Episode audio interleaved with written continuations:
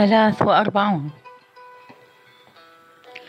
ليس لعالم الوجود بداية مبدأ الإنسان. اعلم أن أحدى غوامض المسائل الإلهية هي أن هذا الكون الذي لا يتناهى لا أول له ولقد سبق بيان أن نفس أسماء وصفات الذات الإلهية تقتضي وجود الكائنات. ومع أن ما قد بيناه كان مفصلا إلا أننا سنتكلم عنه الآن ثانية باختصار. فاعلم أنه لا يمكن أن يتصور رب بلا مربوب ولا يتحقق وجود ملك بلا رعية ولا معلم بغير متعلم ولا يمكن وجود خالق بدون مخلوق ولا يخطر بالبال رازق من غير مرزوق لأن جميع الأسماء والصفات الإلهية تستدعي وجود الكائنات. فلو نتصور أن الكائنات عامة لم تكن موجودة وقتا ما فهذا التصور إنكار لإلوهية الله. وفضلا عن هذا فالعدم المطلق غير قابل للوجود. فلو كانت الكائنات عدما مطلقا لما تحقق الوجود. ولما كان وجود ذات الأحدية أي الوجود الإلهي أزليا سرمديا يعني لا أول له ولا آخر. فلا بد وأن عالم الوجود يعني هذا الكون الذي لا يتناهى لم تكن قط له بداية. نعم قد يصح ويمكن أن يحدث وجود جزء من أجزاء الممكنات أي جرم من الأجرام أو أن يتلاشى. غير أن سائر الأجرام اللامتناهية تظل موجودة. فعالم الوجود أبدي لا ينعدم وحيث أن لكل جرم من هذه الأجرام بداية فلا بد له من نهاية. لأن كل تركيب سواء كان جزئيا أم كليا لا بد له من أن يتحلل. وغاية ما هنالك هو أن بعض المركبات سريع التحليل وبعضها بطيء التحليل فمن المستحيل أن يتركب شيء وثم لا يتحلل. إذا يجب أن نعلم كيف كان كل موجود من الموجودات العظيمة في أول أمره. ولا مرية إنه في البدء كان الأصل واحدا. ولا يمكن أن يكون اثنين لأن مبدأ جميع الأعداد واحد لا اثنان. فالاثنان محتاج إلى المبدأ. إذا صار من المعلوم أن المادة في الأصل واحدة. وتلك المادة الواحدة تحولت في كل عنصر بصور مختلفة. ولهذا ظهرت صور متنوعة. ولما ظهرت هذه الصور المتنوعة أخذ كل منها شكلا خاصا وصار عنصرا مستقلا. ولم يتحقق استقلال العنصر ولم يتم تكوينه إلا بعد مدة مديدة. ثم أن هذه العناصر تركبت وترتبت وامتزجت. بصور غير متناهية. يعني ظهرت الكائنات التي لا تتناهى من تركيب وامتزاج هذه العناصر. وحصل هذا التركيب والترتيب بحكمة الله وقدرته القديمة بنظم طبيعي واحد. ومن حيث إنها تركبت وامتزجت بهذا النظم الطبيعي في كمال الإتقان ومطابقة للحكمة تحت قانون كلي فمن الواضح إنها إيجاد إلهي وليس تركيبها وترتيبها صدفة. لأن معنى الإيجاد أن يوجد من كل تركيب كائن. أما من التركيب التصادفي فلا يوجد أي كائن. مثلا لو أن الإنسان مع عقله وذكائه يجمع عناصر ويركبها فلا يمكن أن يوجد منها كائن حي. لأنها أتت على غير النظم الطبيعي. وهذا جواب عن سؤال مقدر وهو من حيث إن هذه الكائنات حادثة من تركيب وامتزاج هذه العناصر. فنحن أيضا نجمع هذه العناصر ونمزجها لإيجاد كائن حي. فلو نتصور مثل هذا لكان هذا التصور خطأ. لأن أصل هذا التركيب تركيب وامتزاج إلهي على نظم طبيعي وبذلك يوجد كائن ويتحقق وجود. أما من التركيب البشري فلا يحصل ثمر لأن البشر لا يقدر على الإيجاد. والخلاصة أننا قلنا قد ظهرت الصور والحقائق التي لا تتناهى والكائنات التي لا تنحصر من تركيب العناصر وامتزاجها وكيفيتها وتراكيبها وموازينها وتأثير بعضها على بعض. أما هذه الكرة الأرضية فمن الواضح أنها لم تتكون دفعة واحدة على هيئتها الحاضرة، بل إن هذا الموجود الكلي اجتاز أطوارا مختلفة بالتدريج حتى بلغ هذا الكمال. والموجودات الكلية تقاس بالموجودات الجزئية وتطبق عليها، لأن الموجود الكلي والموجود الجزئي كليهما تحت نظم طبيعي واحد وقانون كلي وترتيب إلهي. مثلا تجد الكائنات الذرية ينطبق عليها في النظام العام ما ينطبق على أعظم الكائنات. فمن الواضح أنها تكونت في مصنع قدرة واحدة على نظم طبيعي واحد وقانون عام واحد. فلهذا يقاس بعضها ببعض. مثلا أن نطفة الإنسان نشأت ونمت في رحم الأم بالتدريج وأخذت صورا من أطوار مختلفة حتى وصلت إلى البلوغ في نهاية درجة من الجمال وتجلت بهيئة كاملة في نهاية اللطافة. وعلى هذا المنوال بذر هذه الزهرة التي نشاهدها. فقد كان في بدايته شيئا حقيرا في نهاية الصغر ثم نشأ ونما في بطن الأرض ومر بصور مختلفة إلى أن تجلى بكمال الطراوة واللطافة في هذه الرتبة. وكذلك من الواضح أن هذه الكرة الأرضية تكونت في رحم العالم. ونشأت ونمت ومرت بصور وحالات مختلفة حتى وصلت بالتدريج إلى كمالها وزينت بمكونات غير متناهية وتجلت في نهاية الإتقان. إذا اتضح أن تلك المادة الأصلية التي هي بمنزلة النطفة كانت عناصرها المركبة الممتزجة الأولية موجودة وهذا التركيب نشأ ونما بالتدريج في الأعصار والقرون. وانتقل من شكل وهيئة إلى شكل وهيئة أخرى حتى بلغ هذا الكمال والنظام والترتيب والإتقان بحكمة الله البالغة. والآن فلنرجع إلى مسألة أن الإنسان في بدء الوجود نشأ ونما تدريجيا في رحم الكرة الأرضية كالنطفة في رحم الأم. وانتقل من صورة إلى صورة ومن هيئة إلى هيئة حتى تجلى بهذا الجمال والكمال وهذه القوى والأركان. ويقينا إنه ما كان في البداية بهذه اللطافة والجمال والكمال بل وصل بالتدريج إلى هذه الهيئة والشمائل والحسن والملاحة. كنطفة الإنسان في رحم الأم. ولا شك أن النطفة البشرية ما أخذت هذه الصورة دفعة واحدة.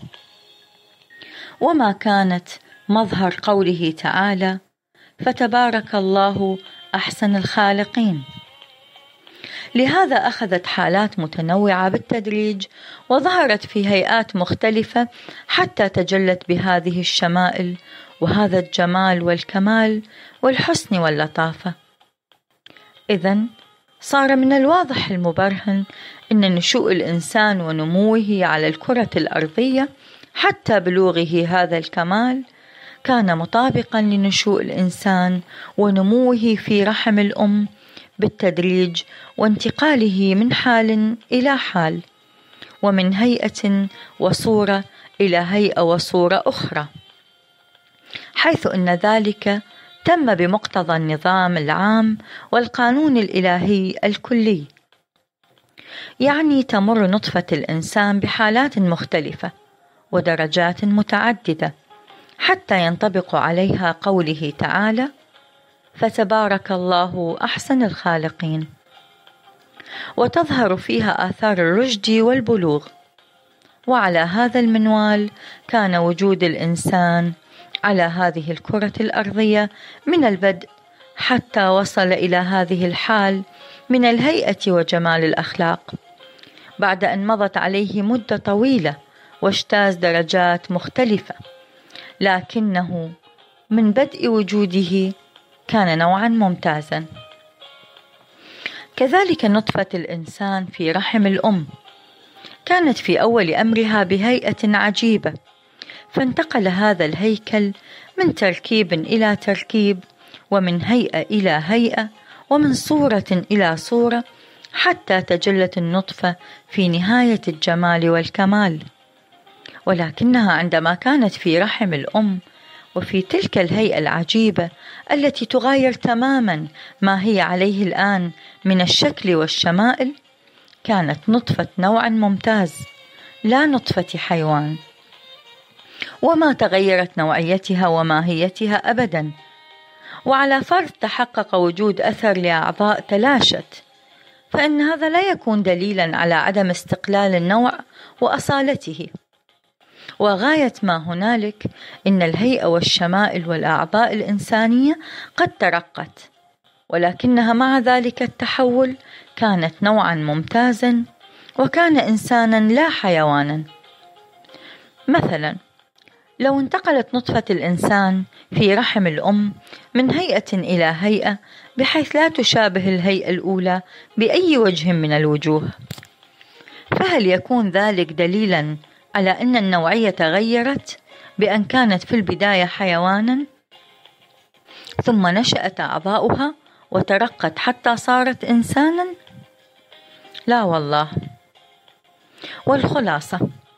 إن هذه النظرية في غاية من الضعف وواهية الأساس لأن أصالة نوع الإنسان واستقلال ماهيته واضحة مشهودة والسلام.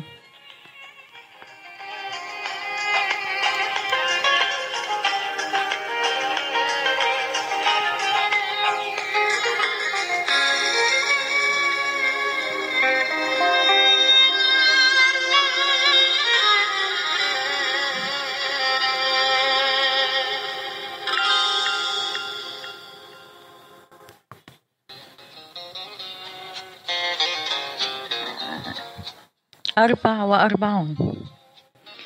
الفرق بين الإنسان والحيوان.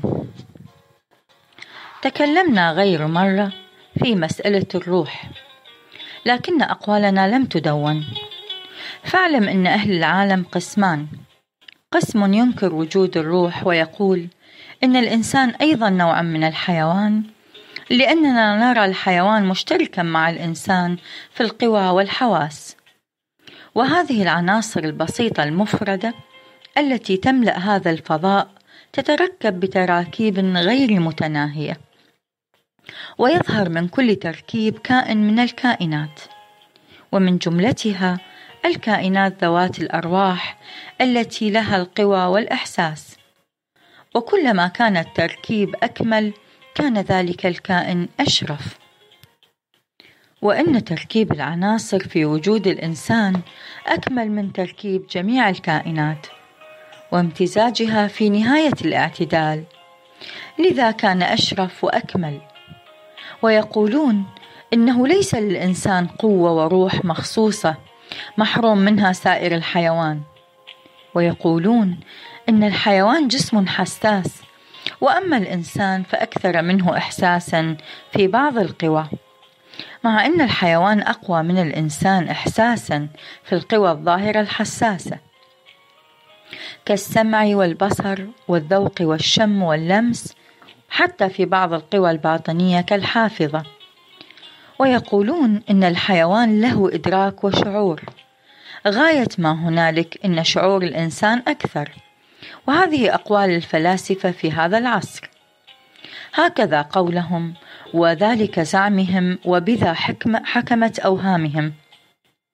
وبعد شدة البحث والاستدلال قالوا بأن الإنسان من سلالة الحيوان. يعني أن الإنسان كان وقتا ما حيوانا ثم تغير نوعه وترقى شيئا فشيئا حتى وصل إلى درجة الإنسان. وأما الإلهيون فيقولون إن الأمر ليس كذلك. فإنه مهما كان الإنسان مشتركا مع الحيوان في القوى والحواس الظاهرة غير أنه توجد في الإنسان قوة خارقة للعادة محروم منها الحيوان. فهذه العلوم والفنون والاكتشافات والصنائع وكشف الحقائق من نتائج تلك القوة المجردة. وهذه القوة قوة محيطة بجميع الأشياء ومدركة لحقائقها. وتكشف أسرار الكائنات المكنونة وتتصرف فيها حتى تدرك الحقائق المعقولة وغير المحسوسة التي لها و...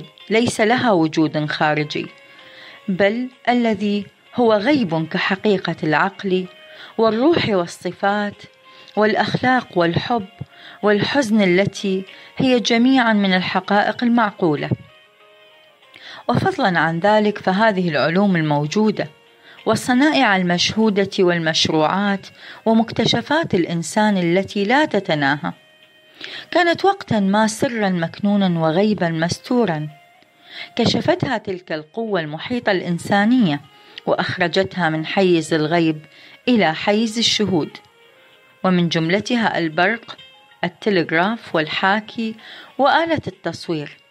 فجميع هذه الاكتشافات والصنائع العظيمة كانت وقتا ما سرا مكنونا كشفته تلك الحقيقة الإنسانية وأخرجته من حيز الغيب إلى حيز الشهود.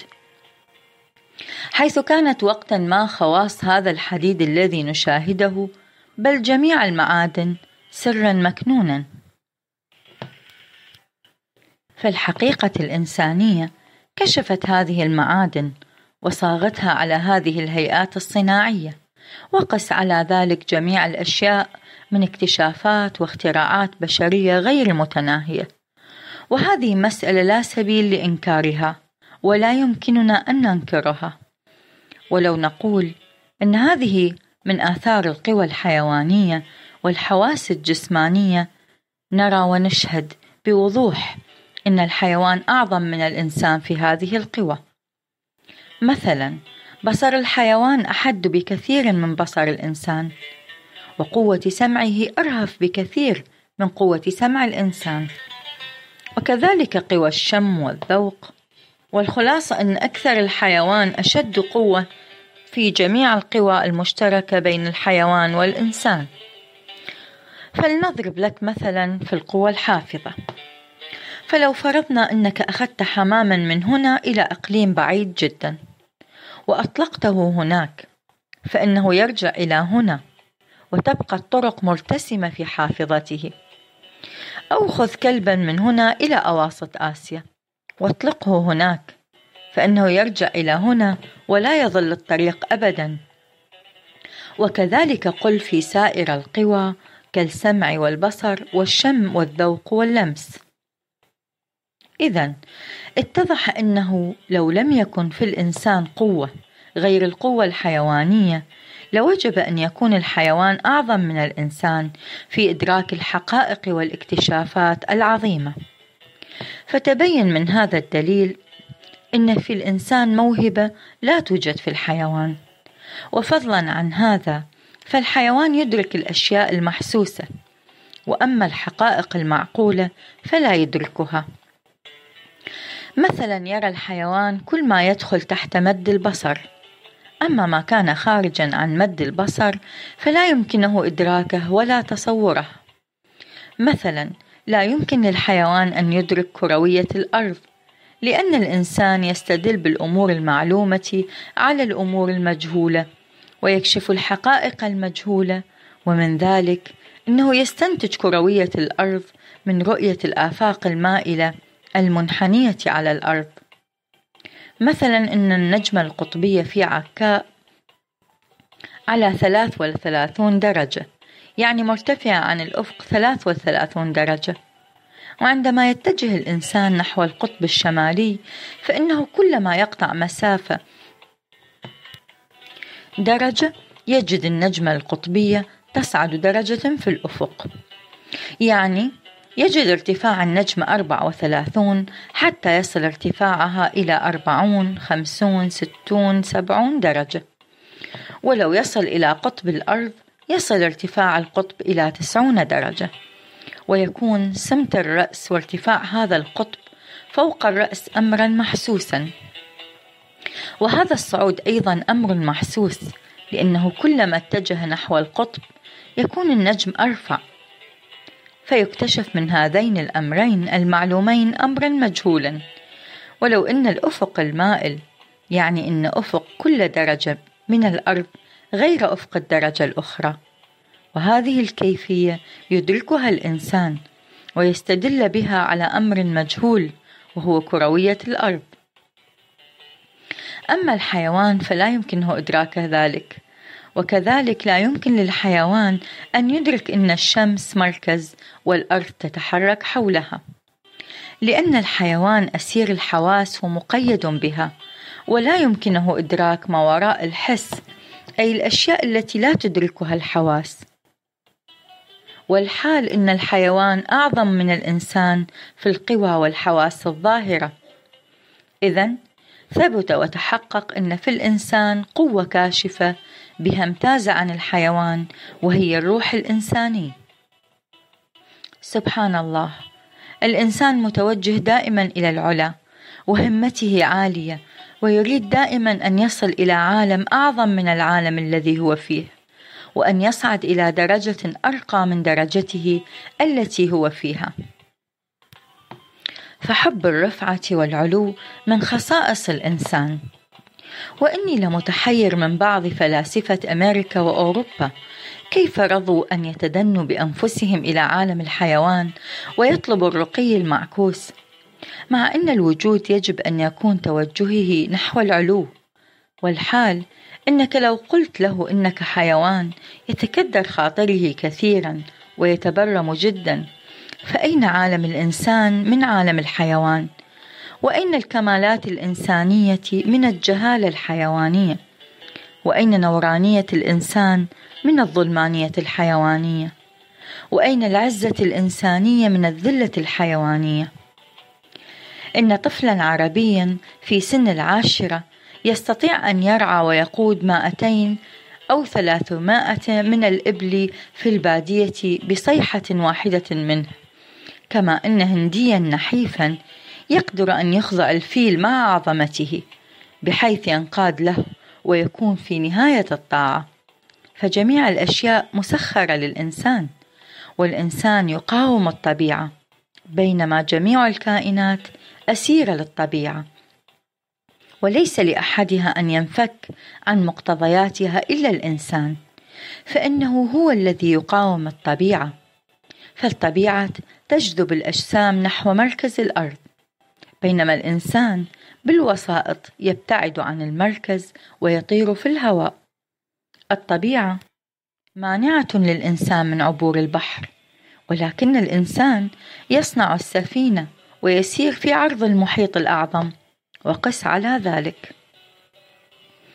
إن هذا الموضوع مترامي الأطراف فمثلا الإنسان بالمخترعات يصعد الجبال ويخترق الصحارى ويحيط بأخبار الشرق والغرب وهو في نقطة واحدة. وكل هذا مضاد للطبيعة. فالبحر بعظمته لا يمكنه أن يخرج قيد شعر عن حكم الطبيعة.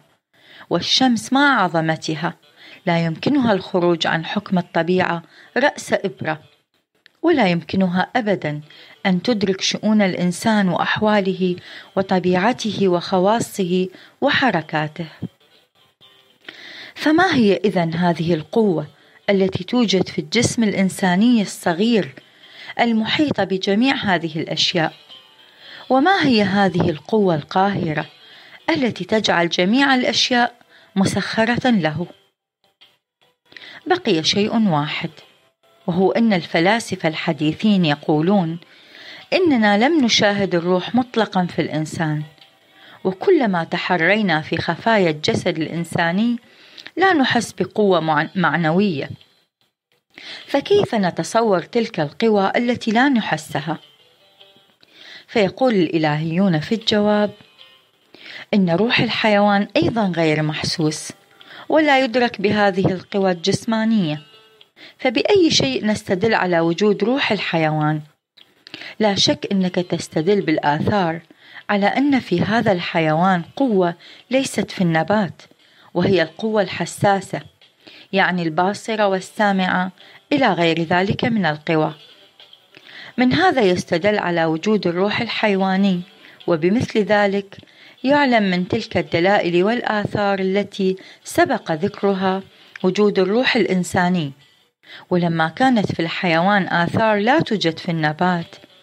إذا نقول أن هذه القوة الحسية من خصائص الروح الحيواني. وكذلك ترى في الإنسان آثارا وقوى وكمالات لا توجد في الحيوان فتستدل أن في الإنسان قوة محروم منها الحيوان. ولو أننا ننكر كل شيء غير محسوس للزم أن ننكر الحقائق المسلمة للوجود. مثلا أن المادة الأثيرية غير محسوسة والحال أنها محققة الوجود والقوة الجاذبة ليست بمحسوسة وهي محققة الوجود. فبأي شيء نحكم على وجودها؟ أليس ذلك بآثارها؟ فمثلا هذا النور هو تموجات المادة الأثيرية. ومن هذه التموجات نستدل على وجودها.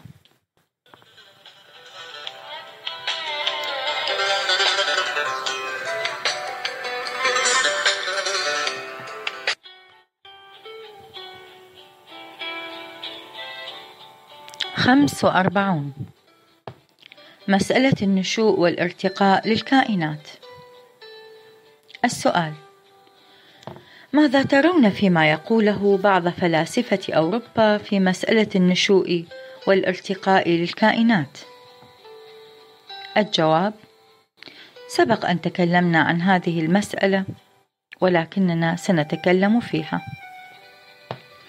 مرة أخرى مجمل القول إن الكلام في هذه المسألة سينتهي إلى تقرير أصالة النوع الإنساني أو عدم أصالته. يعني هل النوع الإنساني كان أصلا مستقلا بنفسه أم تفرع بعد إذن عن الحيوان؟ فبعض فلاسفة أوروبا متفقون على أن للنوع نشوءا وارتقاء بل إن التبديل والتغيير ممكن أيضا ومن جملة الأدلة التي يقيمونها لإثبات هذه النظرية إنه بواسطة علم طبقات الأرض والتدقيق والتحقيق فيها ظهر واتضح لهم أسبقية وجود النبات على الحيوان وأسبقية وجود الحيوان على الإنسان.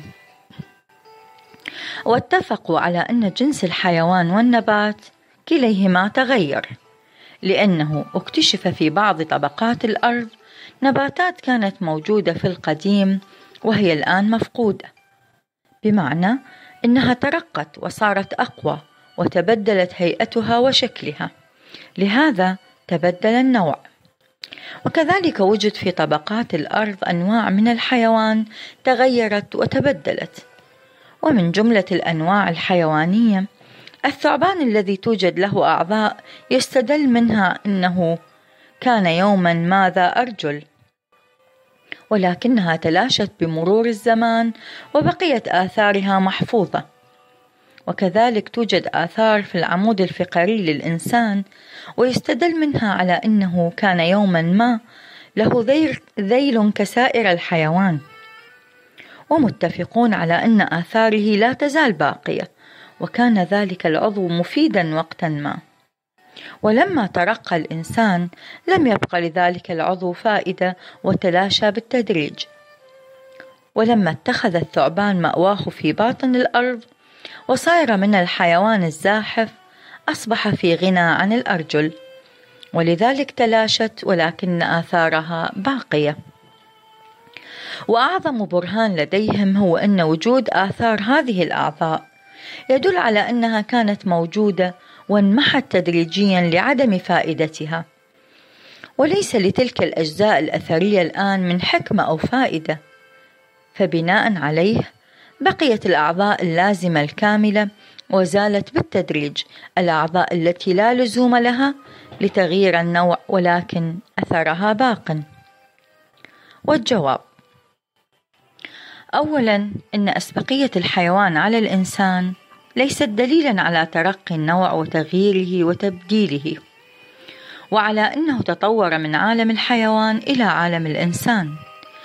لأنه ما دام حدوث الكائنات المختلف المختلفة مسلما به فمن الجائز أن يكون وجود الإنسان بعد وجود الحيوان. كما أننا نلاحظ في عالم النبات أن أثمار الأشجار المختلفة لا توجد كلها دفعة واحدة بل ينضج بعضها قبل البعض الآخر. فتلك الأسبقية ليست دليلا على أن ثمرة متأخرة النضوج لشجرة ما. إنما نتجت من ثمرة مبكرة النضوج لشجرة أخرى. ثانيا أن هذه الإمارات الصغيرة والأجزاء الأثرية ربما تكون لها حكمة عظيمة لم تصل إليها العقول حتى الآن. وكم من موجود لم تعلم حكمة وجوده إلى الآن.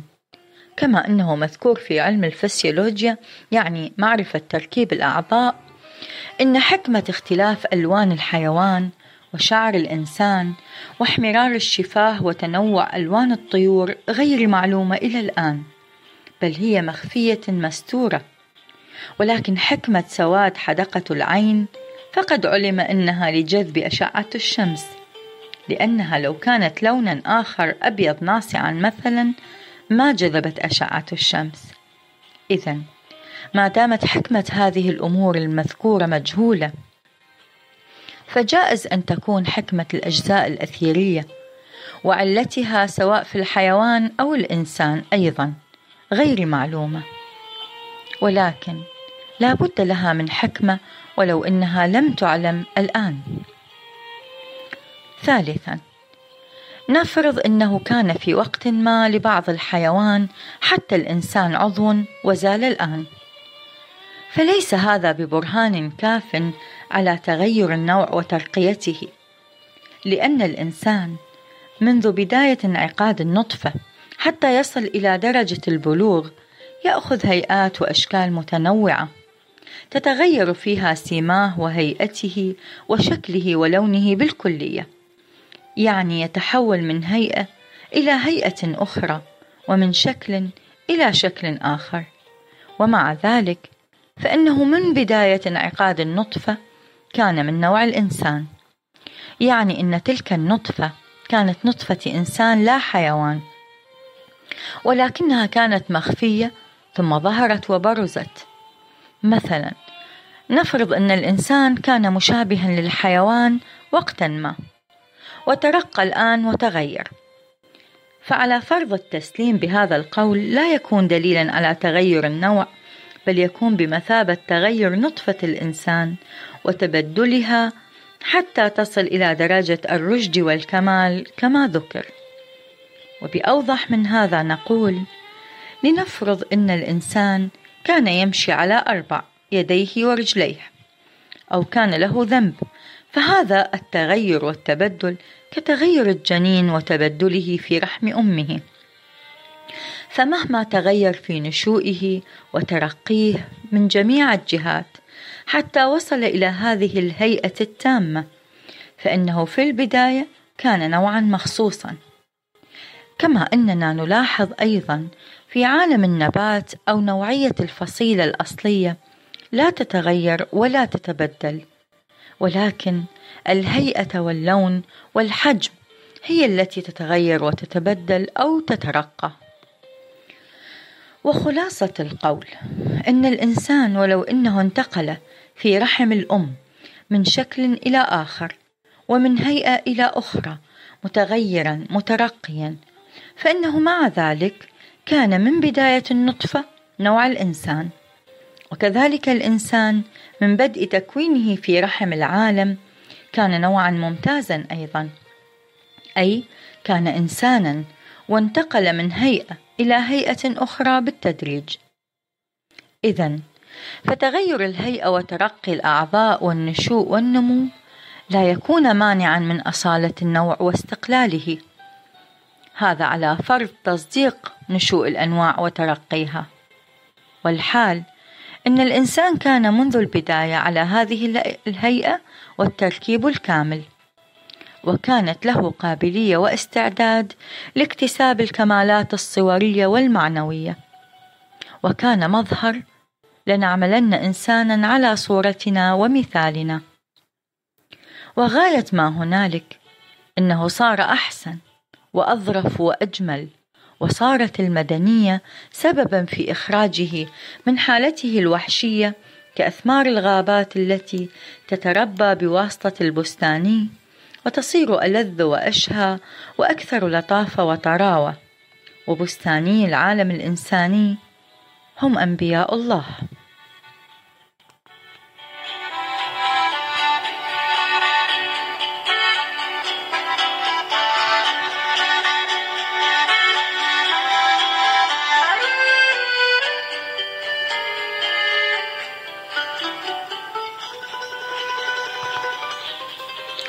ست وأربعون. البراهين الإلهية على أصل الإنسان ومبدئه. إن الدلائل التي أقمناها على أصالة نوع الإنسان كانت أدلة عقلية. فلنشرع الآن في الأدلة الإلهية وهي أصل الدليل. لأننا أثبتنا الألوهية بالأدلة العقلية.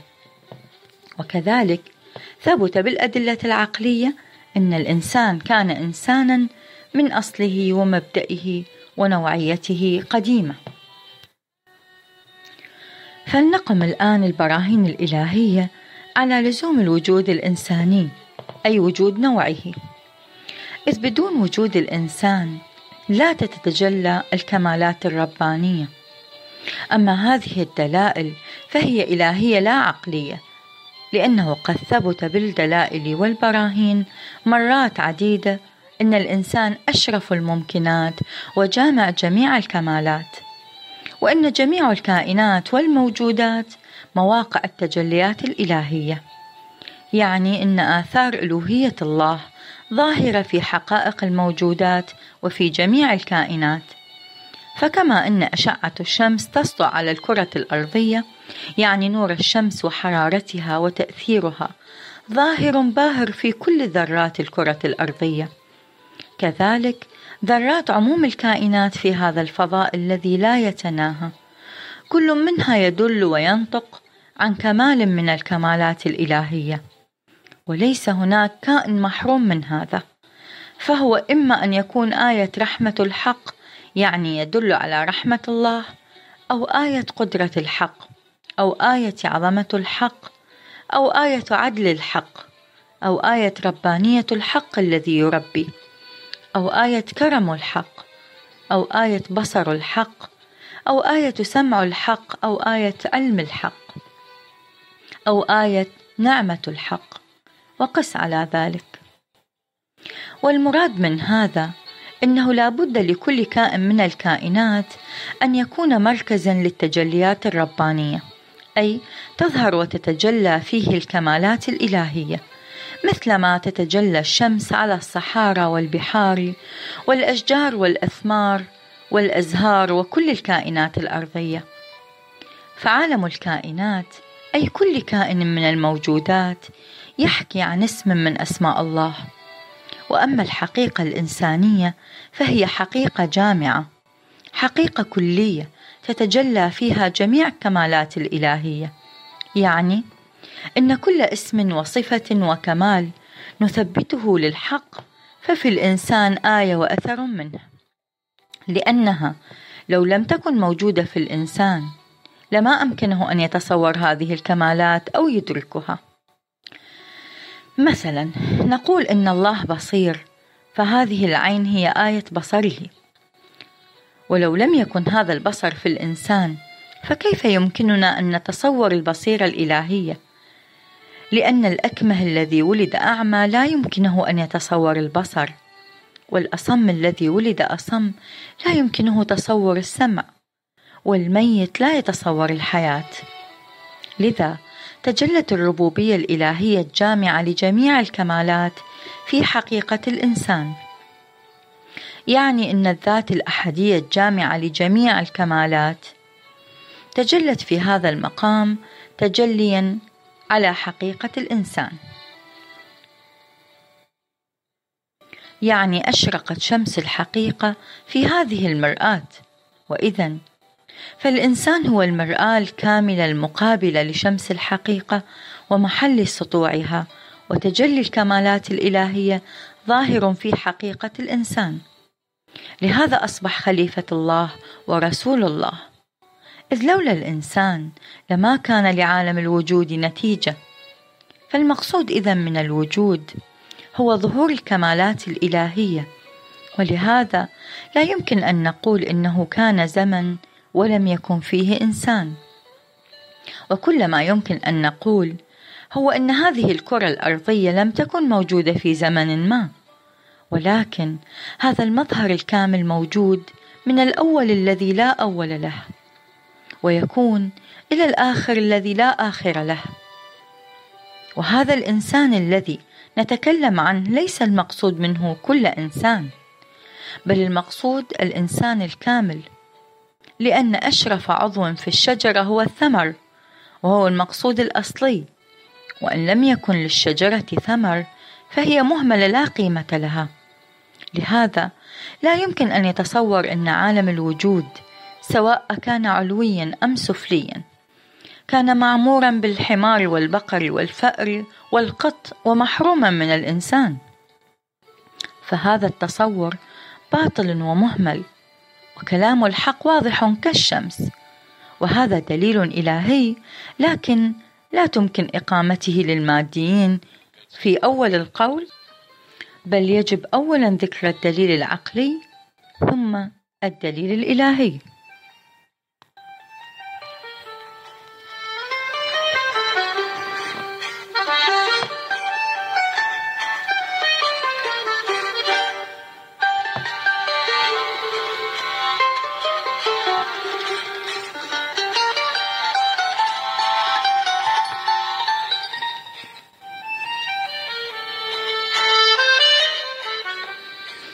سبع وأربعون.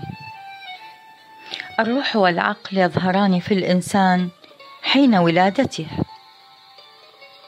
السؤال هل للإنسان عند ولادته عقل وروح أم إنهما يظهران تدريجيا تبعا لنموه أو إنه لا يحصل عليهما إلا بعد كمال نموه؟ الجواب إن ابتداء تكوين الإنسان على سطح الكرة الأرضية يشبه تكوينه في رحم الأم. فالنطفة تنشأ وتنمو في رحم الأم بالتدريج حتى الولادة. ثم تستمر في النمو والنشوء حتى تصل إلى درجة الرشد والبلوغ. ولو إنه في دور الطفولة يظهر للعقل والروح آثار في الإنسان. إلا أنهما ليستا في رتبة الكمال بل يكونان ناقصين. وعندما يصل إلى درجة البلوغ يظهر العقل والروح في نهاية الكمال. وكذلك كان تكوين الإنسان في رحم العالم. في أول مرة أمره كتكوين النطفة ثم ترقى تدريجيا في مراتبه ونمى ونشأ حتى وصل إلى رتبة البلوغ. وحينئذ ظهر العقل والروح في الإنسان في نهاية الكمال. وكان العقل والروح موجودين أيضا في بداية تكوينه ولكنهما كانا مكنونين ثم ظهرا لأن العقل والروح موجودان أيضا في النطفة في عالم الرحم ولكنهما مكنونان ثم تظهران. كالحبة إذ توجد فيها الشجرة ولكنها مكنونة مستورة حتى إذا نشأت ونمت تظهر الشجرة بتمامها. كذلك نشوء ونمو جميع الكائنات يكون تدريجيا. هذا هو القانون الكلي الإلهي والنظم الطبيعي. فالحبة لا تكون شجرة بغتة ولا تكون النطفة إنسانا دفعة واحدة ولا يكون الجماد حجرا مرة واحدة بل بالنشوء والنمو بالتدريج حتى تصل إلى حد الكمال. فجميع الكائنات من كليات وجزئيات خلقت من مبدئها تامة كاملة غير أن كمالها يظهر بالتدريج والقانون الإلهي واحد وترقيات الوجود واحدة والنظام الإلهي واحد في جميع الكائنات صغيرا كان أم كبيرا والكل تحت قانون واحد ونظام واحد وكل حبة مودعة فيها من البداية جميع الكمالات النباتية. فمثلا هذه الحبة موجود فيها من البداية جميع الكمالات النباتية ولكنها كانت مخفية ثم ظهرت بعد إذن بالتدريج. مثلا ظهر من الحبة أولا الساق ثم الأغصان ثم الأوراق ثم البراعم ثم ظهر الثمر. وكل هذا من بداية تكوينها موجود فيها بالقوة. ولو إنه غير ظاهر وكذلك النطفة من البداية حائزة لجميع الكمالات كالروح والعقل والبصر والشامة والذائقة وبالاختصار جميع القوى ولكنها غير ظاهرة ثم تظهر بالتدريج. وكذلك خلقت الكرة الأرضية من المبدأ مع جميع عناصرها وموادها ومعادنها وأجزاؤها وترتيبها. ولكن ظهور كل منها كان بالتدريج. فقد ظهر أولا الجماد ثم النبات ثم الحيوان ثم الإنسان. أما في البداية فكانت هذه الأجناس والأنواع موجودة كامنة في الكرة الأرضية ثم ظهرت بالتدريج. لأن هذا هو شأن القانون الأعظم الإلهي والنظام الطبيعي العمومي الذي يحيط بجميع الكائنات والكل تحت حكمه.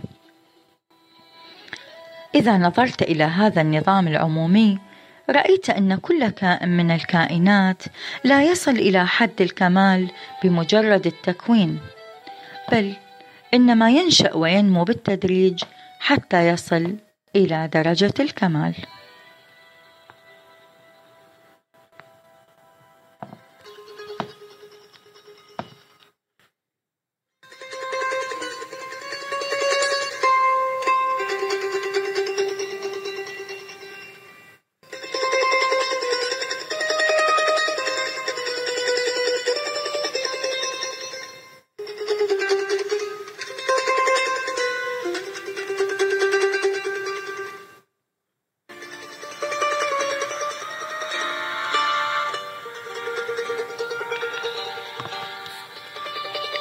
ثمان وأربعون. حكمة ظهور الروح في الجسد. السؤال ما حكمة وجود الروح في الجسد؟ الجواب حكمة ظهور الروح في الجسد هي أن الروح الإنساني وديعة رحمانية. يجب أن تسير في جميع المراتب لأن سيرها وحركتها في جميع مراتب الوجود يكون سببا لاكتسابها الكمالات. مثلا لو إن انسانا يسير في الأقاليم المختلفة ويتنقل في الممالك المتعددة بنظام وترتيب لا شك إن ذلك يؤدي إلى كسب الكمال لأنه يشاهد مختلف البلدان والمناظر والممالك ويطلع على شؤون سائر الأمم وأحوالها ويحيط علما بجغرافيا البلدان ويرى صنائع الممالك وبدائعها ويطلع على عادات الشعوب وأخلاقها وتقاليدها ويرى نتائج المدنية ورقي العصر ويقف على سياسة الحكومات ومقدرة كل مملكة وكفاءتها. وكذلك روح الإنسان. عندما تسير في مراتب الوجود وتنال كل رتبة ومقام لا شك أنها تكتسب الكمالات حتى وهي في الرتبة الجسمانية. وفضلا عن هذا فإنه يجب أن تظهر آثار كمالات الروح في هذا العالم حتى يحصل الكون على نتائج غير متناهية وتحل الروح في جسد الإنسان وتتجلى الفيوضات الإلهية. مثلا يجب أن يسطع شعاع الشمس على الأرض لتتربى الكائنات الأرضية بحرارتها. وإن لم تفض الشمس بحرارتها وتسطع بأشعتها على الأرض لظلت صعيدا جزرا دون نمو وحياة. وكذلك إذا لم تظهر كمالات الروح في هذا العالم يصير عالما ظلمانيا حيوانيا محضا. ولكن بظهور الروح الإنساني في الهيكل الجسماني يصير هذا العالم نورانيا. فكما أن روح الإنسان هي سبب حياة جسده فكذلك العالم بمنزلة الجسد والإنسان بمنزلة روحه. فلولا الإنسان وظهور كمالات الروح وتجلي أنوار العقل في هذا العالم لكانت الدنيا جسدا بدون روح. وكذلك هذا العالم بمنزلة الشجر والإنسان بمنزلة الثمر. فلولا الثمر لكان الشجر عديم الفائدة. وفضلا عن ذلك فإن هذه العناصر والأجزاء وهذا التركيب في جسم الإنسان إنما تجذب الروح وتعد مغناطيسا لها. فلا بد إذا من روح من ظهور الروح ومثلها في ذلك كمثل المرآة الصافية التي لا بد وأنها تجذب أشعة الشمس وتستضيء وتظهر فيها الانعكاسات العظيمة. يعني لو اجتمعت هذه العناصر الكونية وتركبت على النظم الطبيعي في كمال الإتقان لصارت مغناطيس الروح ولتجلى الروح فيها بجميع الكمالات. فلا يقال في هذا المقام بعد ذلك ما لزوم أن تنزل شعاع الشمس في المرآة لأن الارتباط بين حقائق الأشياء سواء كان روحانيا أم جسمانيا يقتضي ذلك. وهو إنه إذا وضعت المرآة بحيث تقابل الشمس لظهر شعاع الشمس فيها. وهكذا لما تتركب العناصر وتمتزج على أشرف نظم وترتيب وأسلوب تظهر روح الإنسان وتتجلى فيها. وذلك تقدير العزيز العليم.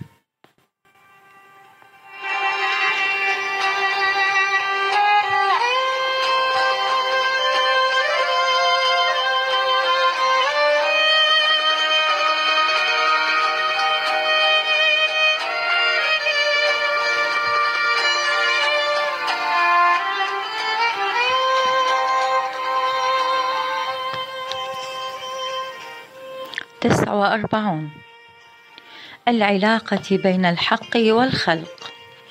السؤال ما حقيقة العلاقة بين الحق والخلق؟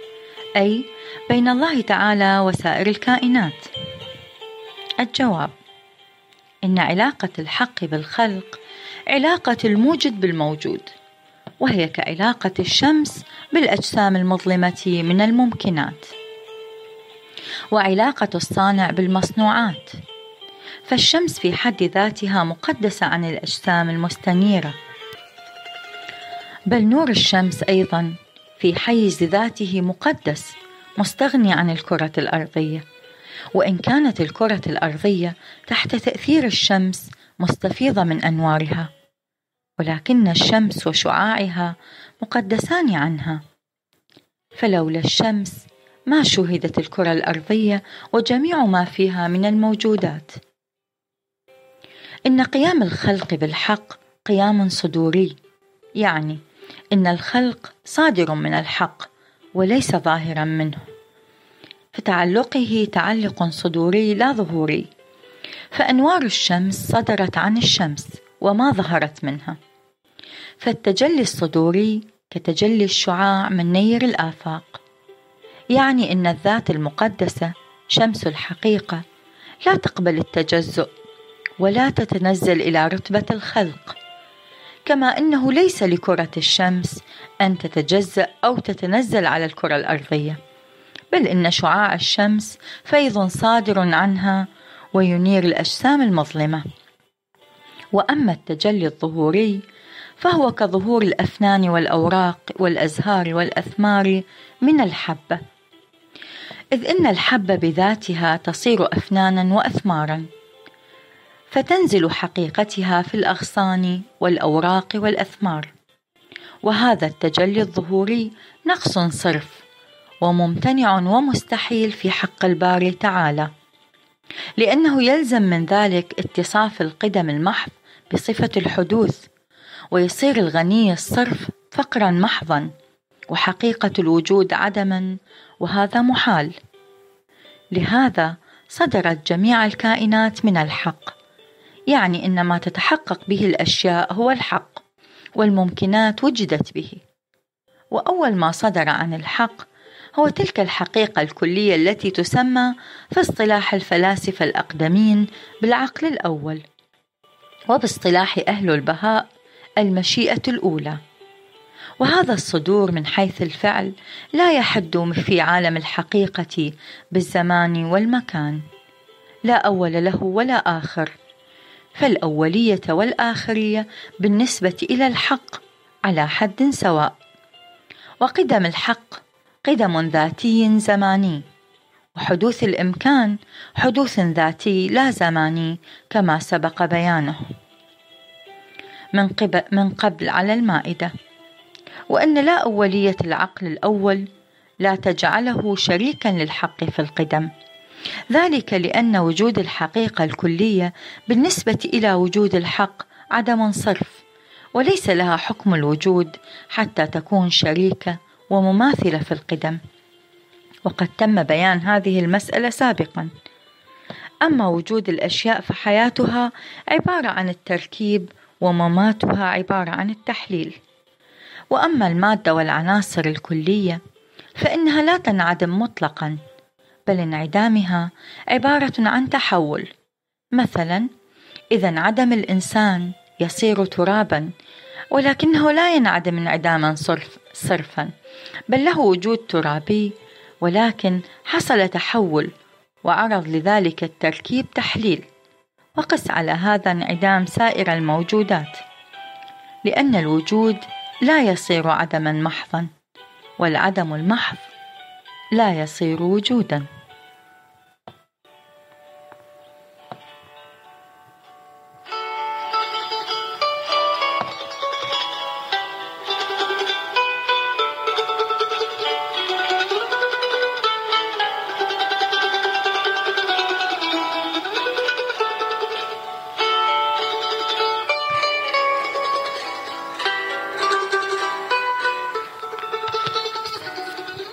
خمسون. قيام الأرواح بالحق. السؤال ما معنى قيام الأرواح بالحق حيث يقول في التوراة ونفخ في أنفه نسمة حياة فصار آدم نفسا حية؟ الجواب اعلم إن القيام على قسمين قيام وتجلي صدوري وقيام وتجلي ظهوري. فالقيام الصدوري كقيام الصنع بالصانع. يعني مثلا الكتابة بالكاتب. فهذه الكتابة صادرة من الكاتب وهذا النطق من هذا الناطق. وكذلك الروح الإنساني.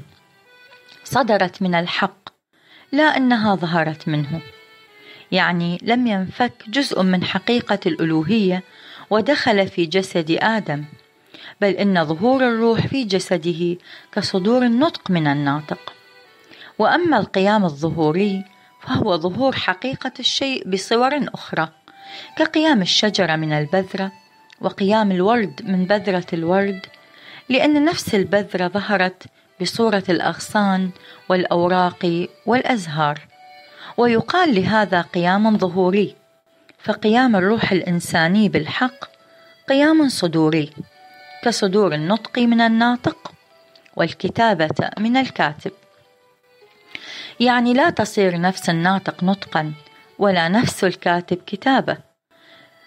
بل لها قيام صدوري لأن الناطق في كمال القدرة والقوة غير أن النطق يصدر منه كصدور الفعل من الفاعل والناطق الحقيقي أي الذات الإلهية لم يزل كان على حالة واحدة لا تغيير ولا تبديل ولا تحويل ولا انقلاب وهو أبدي سرمدي. فبناء على هذا يكون قيام الروح الإنساني بالحق قياما صدوريا.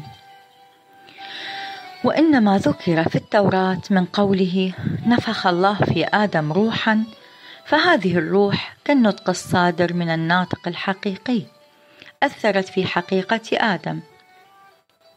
وأما القيام الظهوري فإن كان المقصود منه التجلي وليس تجزؤا فقد قلنا أن ذلك هو قيام وتجلي الروح القدس والكلمة بالحق. ويقول في إنجيل يوحنا في البدء كان الكلمة والكلمة كان عند الله. اذا فالروح القدس والكلمة هي تجلي الحق والروح والكلمة هما عبارة عن الكمالات الإلهية التي تجلت في حقيقه حضرة المسيح.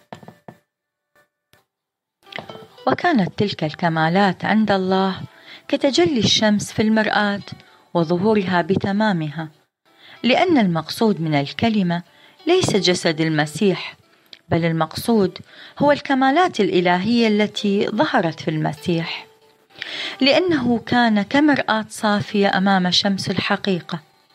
وكمالات شمس الحقيقة يعني ضياؤها وحرارتها ظاهران مشهودان في تلك المرآة. وحينما ننظر في المرآة نرى الشمس فيها فنقول هذه هي الشمس.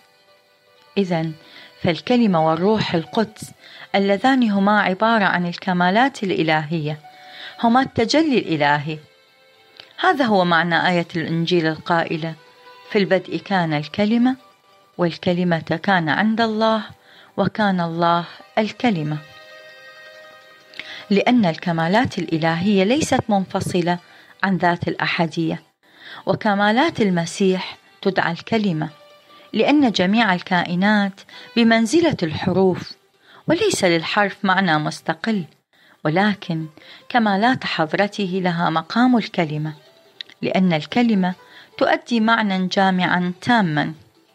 وبما أن الحقيقة المسيحية هي ظهور الكمالات الإلهية فمن هذه الوجهة عبر عنها بالكلمة. واعلم إن قيام الكلمة وروح القدس بالحق هو قيام تجلي ظهوري ولا يتصور منه أن حقيقة الألوهية تجزأت أو تعددت أو تنزلت من علو التقديس والتنزيه. حاشا ثم حاشا. إذ لو أن مرآة صافية لطيفة واجهت الشمس لتجلت فيها أنوار الشمس وحرارتها وصورتها ومثالها تجليا ظهوريا. بحيث لو يقول الناظر إلى الشمس المتشعشعه المشهوده في تلك المرآة الصافية اللطيفة هذه هي الشمس يكون صادقا. ولكن المرآة مرآة. والشمس شمس. ولو تتجلى الشمس في مرايا متعددة فهي شمس واحدة. فهذا المقام لا حلول له ولا دخول ولا امتزاج ولا نزول. لأن الدخول والحلول والنزول والخروج والامتزاج من لوازم الأجسام وخواصها لا الأرواح. فكيف بالحقيقة المقدسة المنزهة الحضره الإلهية؟ تبارك الله عن كل ما لا ينبغي لتقديسه وتنزيهه وتعالى علوا كبيرا. تبارك الله عن كل ما لا ينبغي لتنزيهه وتقديسه وتعالى علوا كبيرا. فشمس الحقيقة كما قلنا لم تزل كانت على حالة واحدة لا تغيير لها ولا تبديل ولا تحويل ولا انقلاب أزلية سرمدية. ولكن الحقيقة المقدسة كلمة الله بمنزلة المرآة الصافية اللطيفة النورانية تجلت فيها حرارة الشمس وضياؤها وصورتها ومثالها. أي تجلت فيها كمالات شمس الحقيقة هذا معنى ما يقوله حضرة المسيح في الإنجيل. الأب في الابن يعني تجلت شمس الحقيقة في هذه المرآة. سبحان من أشرق على هذه الحقيقة المقدسة من الكائنات.